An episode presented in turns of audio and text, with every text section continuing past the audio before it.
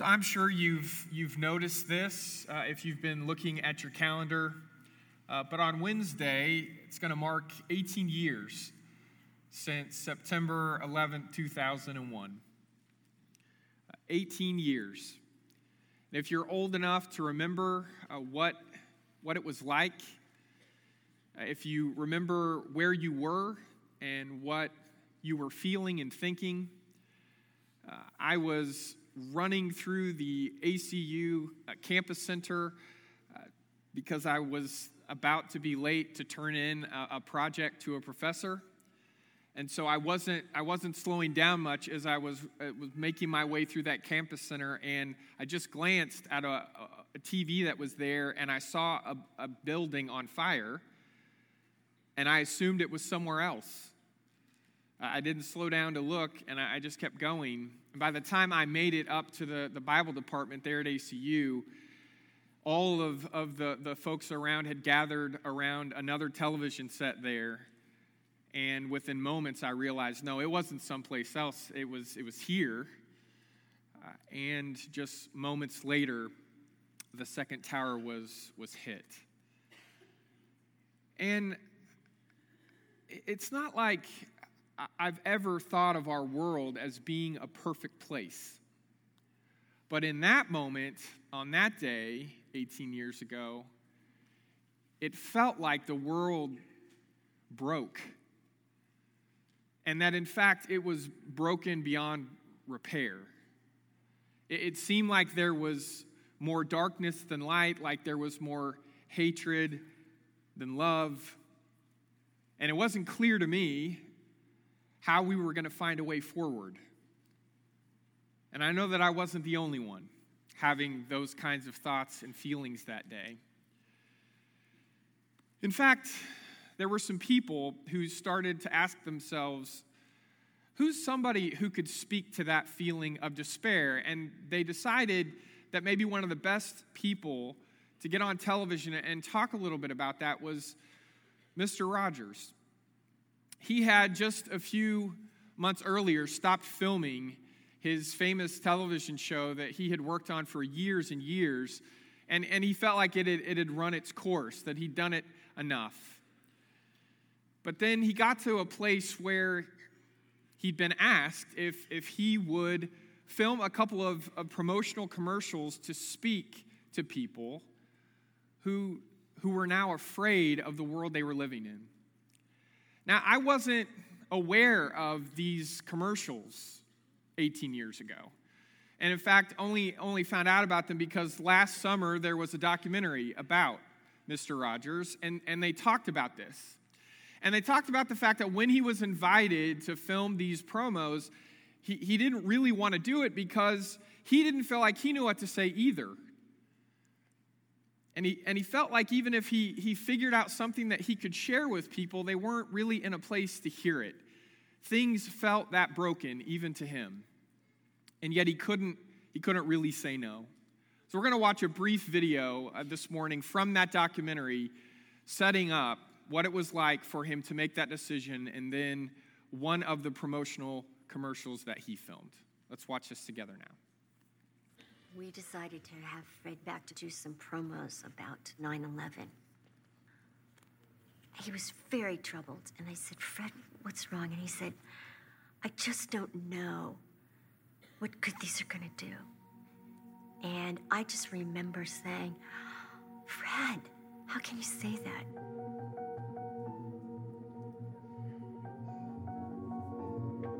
When the horror of 9/11 really hit him,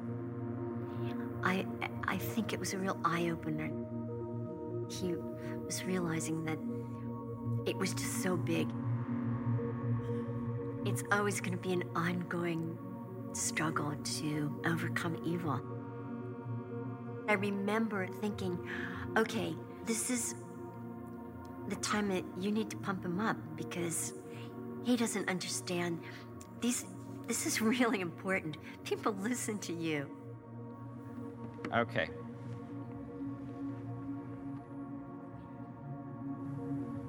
No matter what our particular job, especially in our world today, we all are called to be tikkun olam, repairers of creation.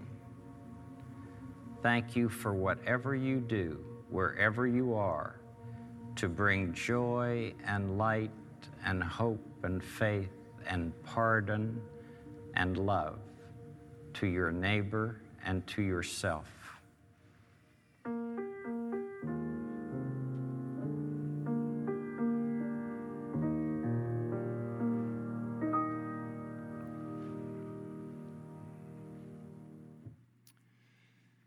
And so he filmed several of these, and all of them intersect with this idea of how do you respond to something as difficult to comprehend as 9/11?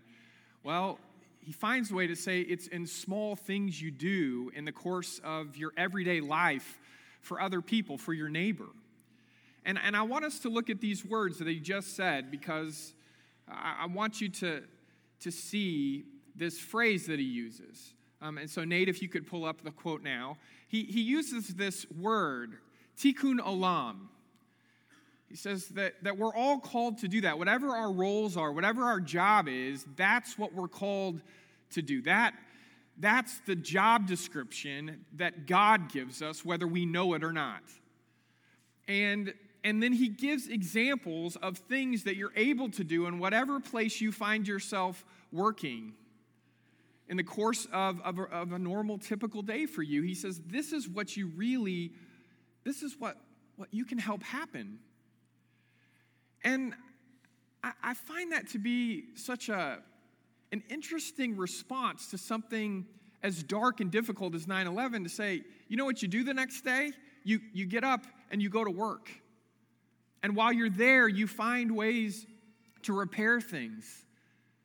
That somehow in doing what you've been asked to do, in accomplishing and completing tasks that you've been given, you can help heal a world that sometimes feels like it's beyond repair.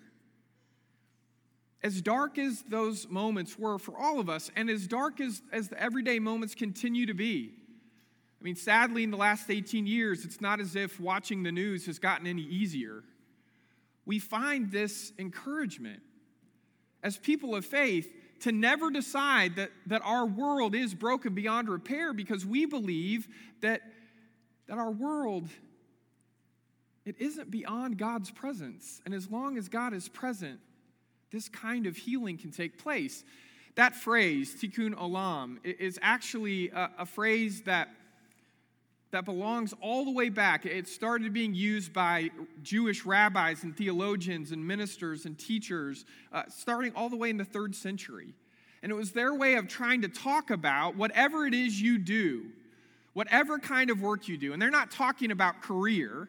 They're not talking just about work that you might do that you're paid for. They're talking about any kind of labor that you're involved in, any type of task that takes focus and effort. Any work that you do ultimately is a part of this work, this great work of repairing the world. There's a lot of places in Scripture where this idea is explored, but perhaps the clearest place, the best place, is Isaiah chapter 58. And so if you got your Bible, go ahead and start turning there. This chapter is filled with images of a future that God's people are really struggling to understand, because they've gone through their own version of 9/11 where their world has fallen apart and they don't know what to do next. They don't even know if there's anything they can do next. And Isaiah wants to give them a sense of what their calling is, even when they feel like there's nothing they can do that they know is going to work. He says, no, there's this destiny that we have as God's people, and we have forgotten it. We're going to start reading together in verse 6. And it comes within the context of them thinking that the best way they might be able to put things together again is if they get worship right. And he says, well, if you want to worship, let me tell you the kind of worship I really want. So verse 6, isn't this the fast I choose, right? Isn't this the kind of worship I choose? Releasing wicked restraints, untying the ropes of a yoke, setting free the mistreated, and breaking every yoke. Isn't it sharing your bread with the hungry, and bringing the homeless poor into your house, covering the naked when you see them and not hiding from your own family.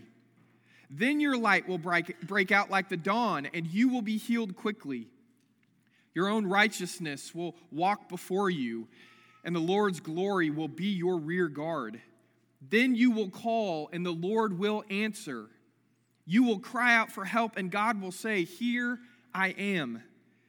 If you remove the yoke from among you, the finger pointing, the wicked speech, if you open your heart to the hungry and provide abundantly for those who are afflicted, your light will shine in the darkness, and your gloom will be like the noon.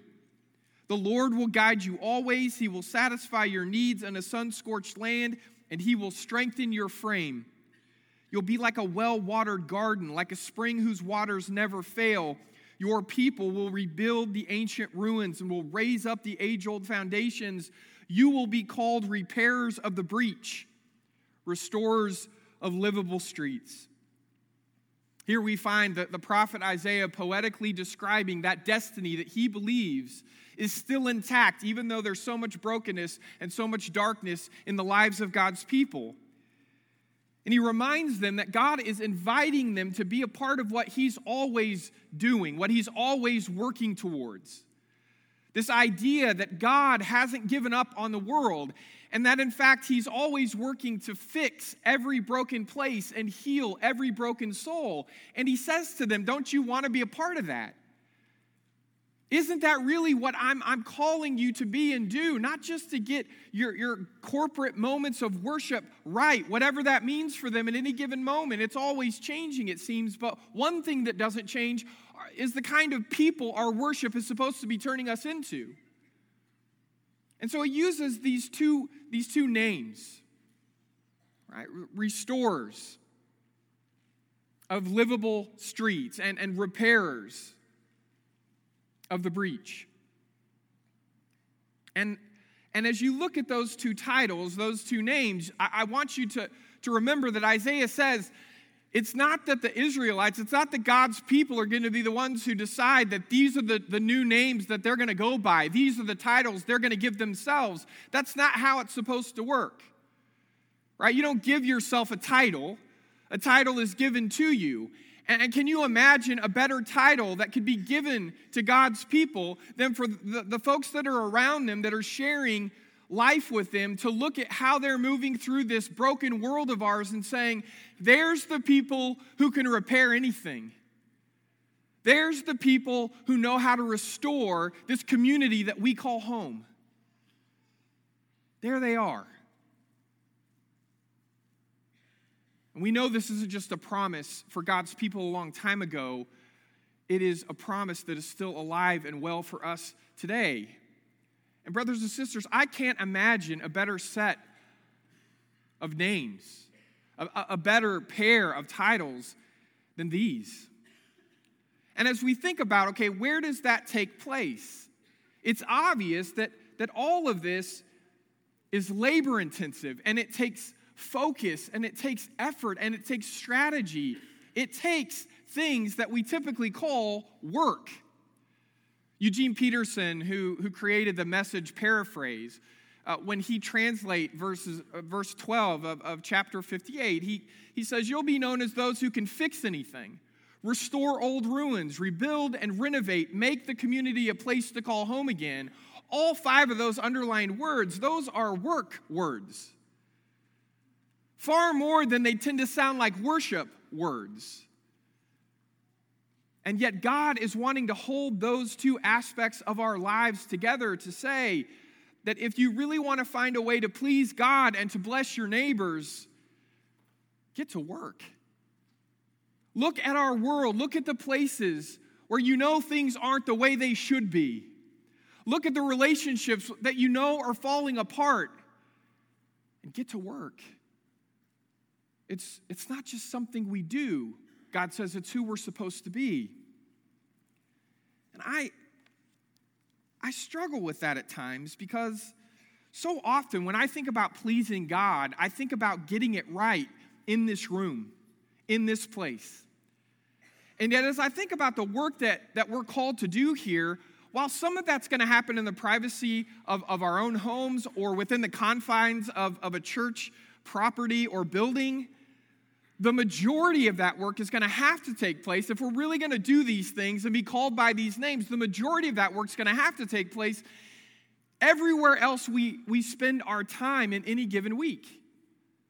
And for so many of us, that's going to be places and moments and experiences where we are called to work.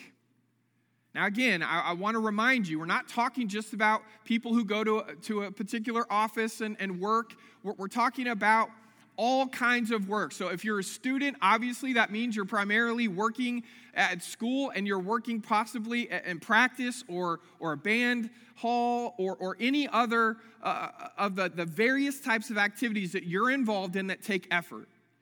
If you're somebody who stays at home and helps to create a home for your family, I don't have time to go into all the various jobs that you do to make that happen, right? I have a sense of that just from the times that I have partnered with Lauren in that, and I realize how hard that can be. It never ends, right? There's no way to get out of that kind of work.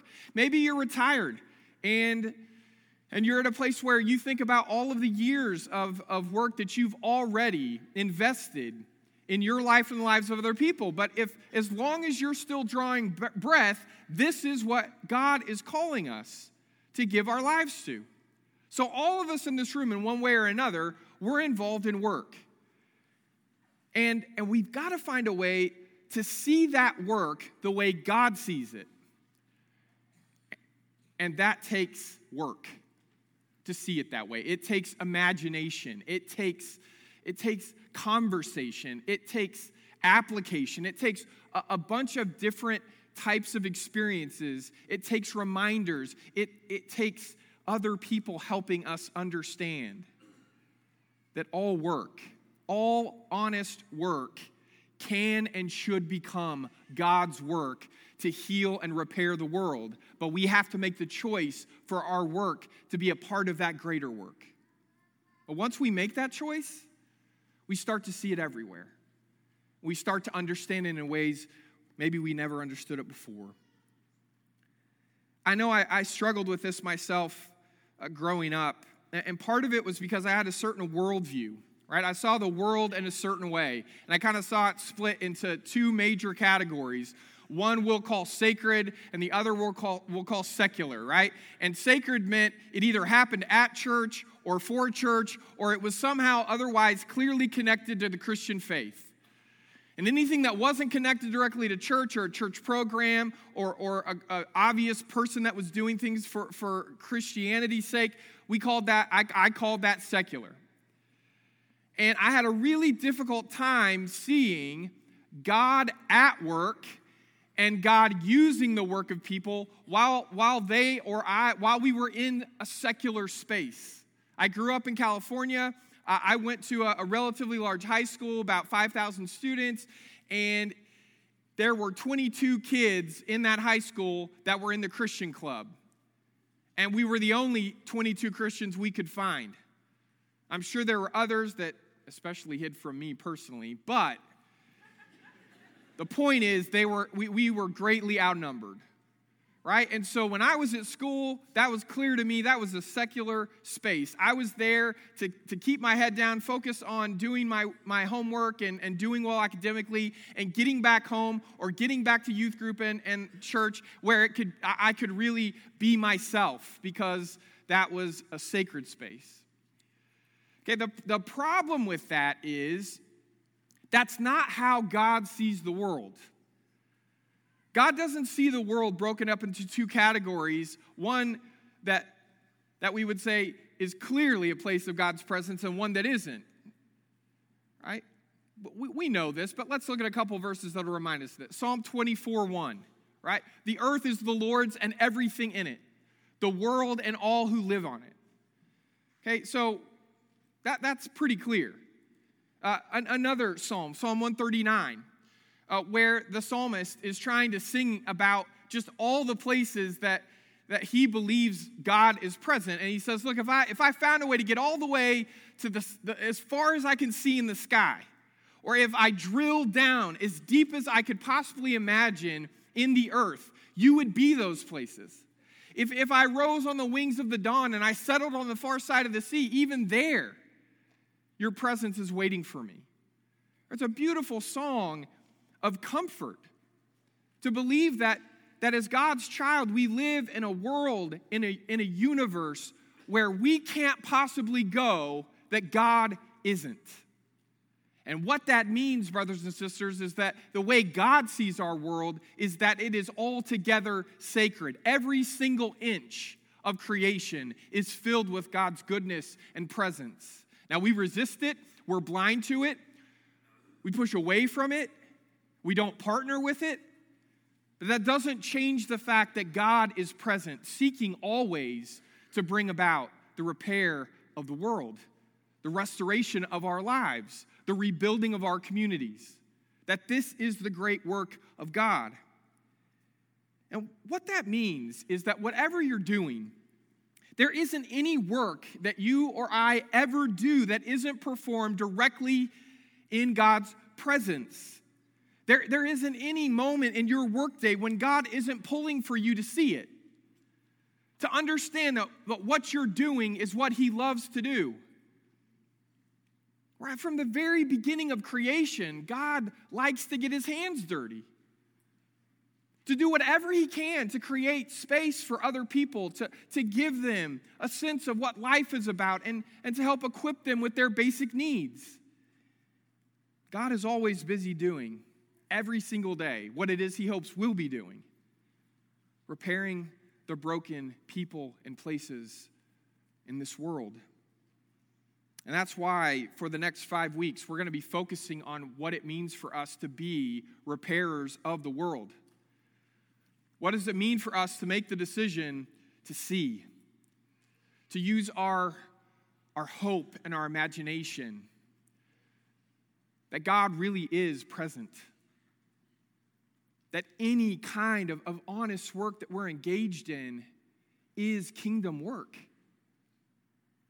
I know it takes effort and focus to see it that way, but God wants us to understand that what you do to help other people in any form is putting the broken pieces of this life that we share back together again. And I know it takes some work. When I decided that I wanted to finally be a preacher. And by the way, I think part of the reason I decided to be a preacher was not just because my dad was a preacher. It's because somewhere along the way I decided this is the only line of work I can go into and be sure that I'm pleasing God. You know, I thought about being other things. Not that I would have been good at any other thing, but at some point I really, really wanted to be an architect. And then I found out there was a lot of math involved apparently, and I was out. Right, but I had other dreams of what I was going to do with my life, but I got to the place where I decided, okay, I really want to be safe, and I want to make sure that what I'm doing pleases God, so I'm going to go into full-time professional ministry. And my dad said, please do something else. Right, and he had reasons for it. It was just, I think, nervous about how big of a decision it was and how quickly I seemed to make it. But I think I did it because I thought, this is it. This is what I need to do. And so he said, okay, well, if you're going to do that, you're going to preach for people who don't preach, son. And so you probably need to do a different kind of job, at least a little bit, in the summers while you're going to school so that you can at least sound like you're normal when it comes to work when you talk to your church. And I've been thinking about that conversation a lot the last few weeks because I thought, I don't know that this actually was effective, Dad, but there are two jobs that stand out to me. One, I worked with one of the elders from our church. He had this small business. He drove around to all of these small used car lots, and he did touch-up paint on used cars. So for a summer, that's all I did with him all day long, like 10-hour days. We'd start before the sun came up. We'd be going long after I wanted to be there. I was inhaling all kinds of chemical fumes. I had a headache half the time. I didn't like the work, and I kept thinking, man, I made a good decision to go into preaching, right? It kept telling me, at least I won't have to spray paint anybody's cars. The guy's name was Al. He loved it. I couldn't figure out what was wrong with him. He loved it. Right? Then another summer, I worked as an administrative assistant in an engineering firm. My mom worked at this firm, and so she pulled some strings and got me, I answered the phones and got coffee and made copies and all that kind of stuff. And it was a little better because it was indoors and there was air conditioning and all that. But, it was kind of hard to stay mentally engaged in a job like that when I was wanting to do other things and distracted and all of that. And so I thought, man, yeah, I don't know. There's just a lot of repeated tasks in this job. I don't think I would want to do something like this. I mean, it was like I was trying out jobs to figure out why they were bad so I could make myself feel better about, being a preacher. Well, here's the thing. When I look back at both of those jobs, as much as they weren't exactly a perfect fit for me, especially as a young man who thought I was going to, grow up and change the world or something, I couldn't see how I was going to do that through paint. I look back, and there were all kinds of conversations that I had with those car dealer, either the dealers themselves or employees, who if Al got just a little far enough away from me, they would immediately start to tell me what an incredible guy he was and how they looked forward to him coming by and how they would talk with him about real things, right, about their families and about their struggles, and how when he asked them how they were doing, they knew he really cared. And even in California, right, where they weren't going to, he wasn't on his own going to bring up as comfortably as any of us might do here. He wasn't going to bring up his faith. He wasn't going to talk about Jesus directly to them. They all knew that Al went to church. They knew where he went to church, and there were various ones of these. I had one guy I remember saying to me, I don't even know if prayer works, but if it does, I want Al to be the one saying it for me. Right? And I think about my mom. That no one ever said this stuff about my mom to me while she was standing there. But it was this engineering firm where everybody kept to themselves and everybody was working on different projects. And my mother was somebody in that place that created a sense of family and belonging for all of them. And they talked about how good of a listener she was to them and how much she cared about everything that was going on in their lives. And it wasn't like my mom had permission to lead a Bible study in the lunchroom. But they knew. They knew who she was, and they knew what kind of work she was really trying to do in the midst of all of the other things that her job required her to do. I look back and I see both of those jobs, and I realize that when I was in the middle of it, I didn't see it because I didn't know how. And I don't know what kind of work you do. I don't know how meaningful it feels to you, but over the next 5 weeks, we're going to be looking at various types of jobs, none of which are going to scream to you, this is easy for the person to decide that it's ministry, right? But they have to think through, just like you do, how to make what it is they're doing a part of God's work, a part of what God is doing. And I'm looking forward to you getting to hear from other people than me, because let's face it, a couple of summer jobs doesn't really give me the place, the standing to tell you, this is what I would try to do to see a deeper sense of meaning in your daily work. But these people who are going to share with you, who we're going to hear from, I pray and hope that they help you do that. I want to leave this thought with you. We've talked about it some, but this is specifically what I want you to live with this week, right? When we look at our world and we see all the ways that it's broken, we see all the people in all the places. God doesn't want us to see all that and decide that we're defeated before we begin. He doesn't want us to see all that and give up. He wants us to see the brokenness in our world, roll up our sleeves, and get to work. Whatever that work may be, it can be a part of God's greater work among us. We're going to sing together now, and as we do, our shepherds and their wives will be out in our lobby, outside all of these major exit doors. They want to be there to pray for you, to walk beside you. So if there's anything this morning you came that you want to pray about or talk about, if you want to learn more about what it would mean to make the kind of commitment that Wesley made this morning, we want to visit with you and pray with you. So go to them as together we stand and sing.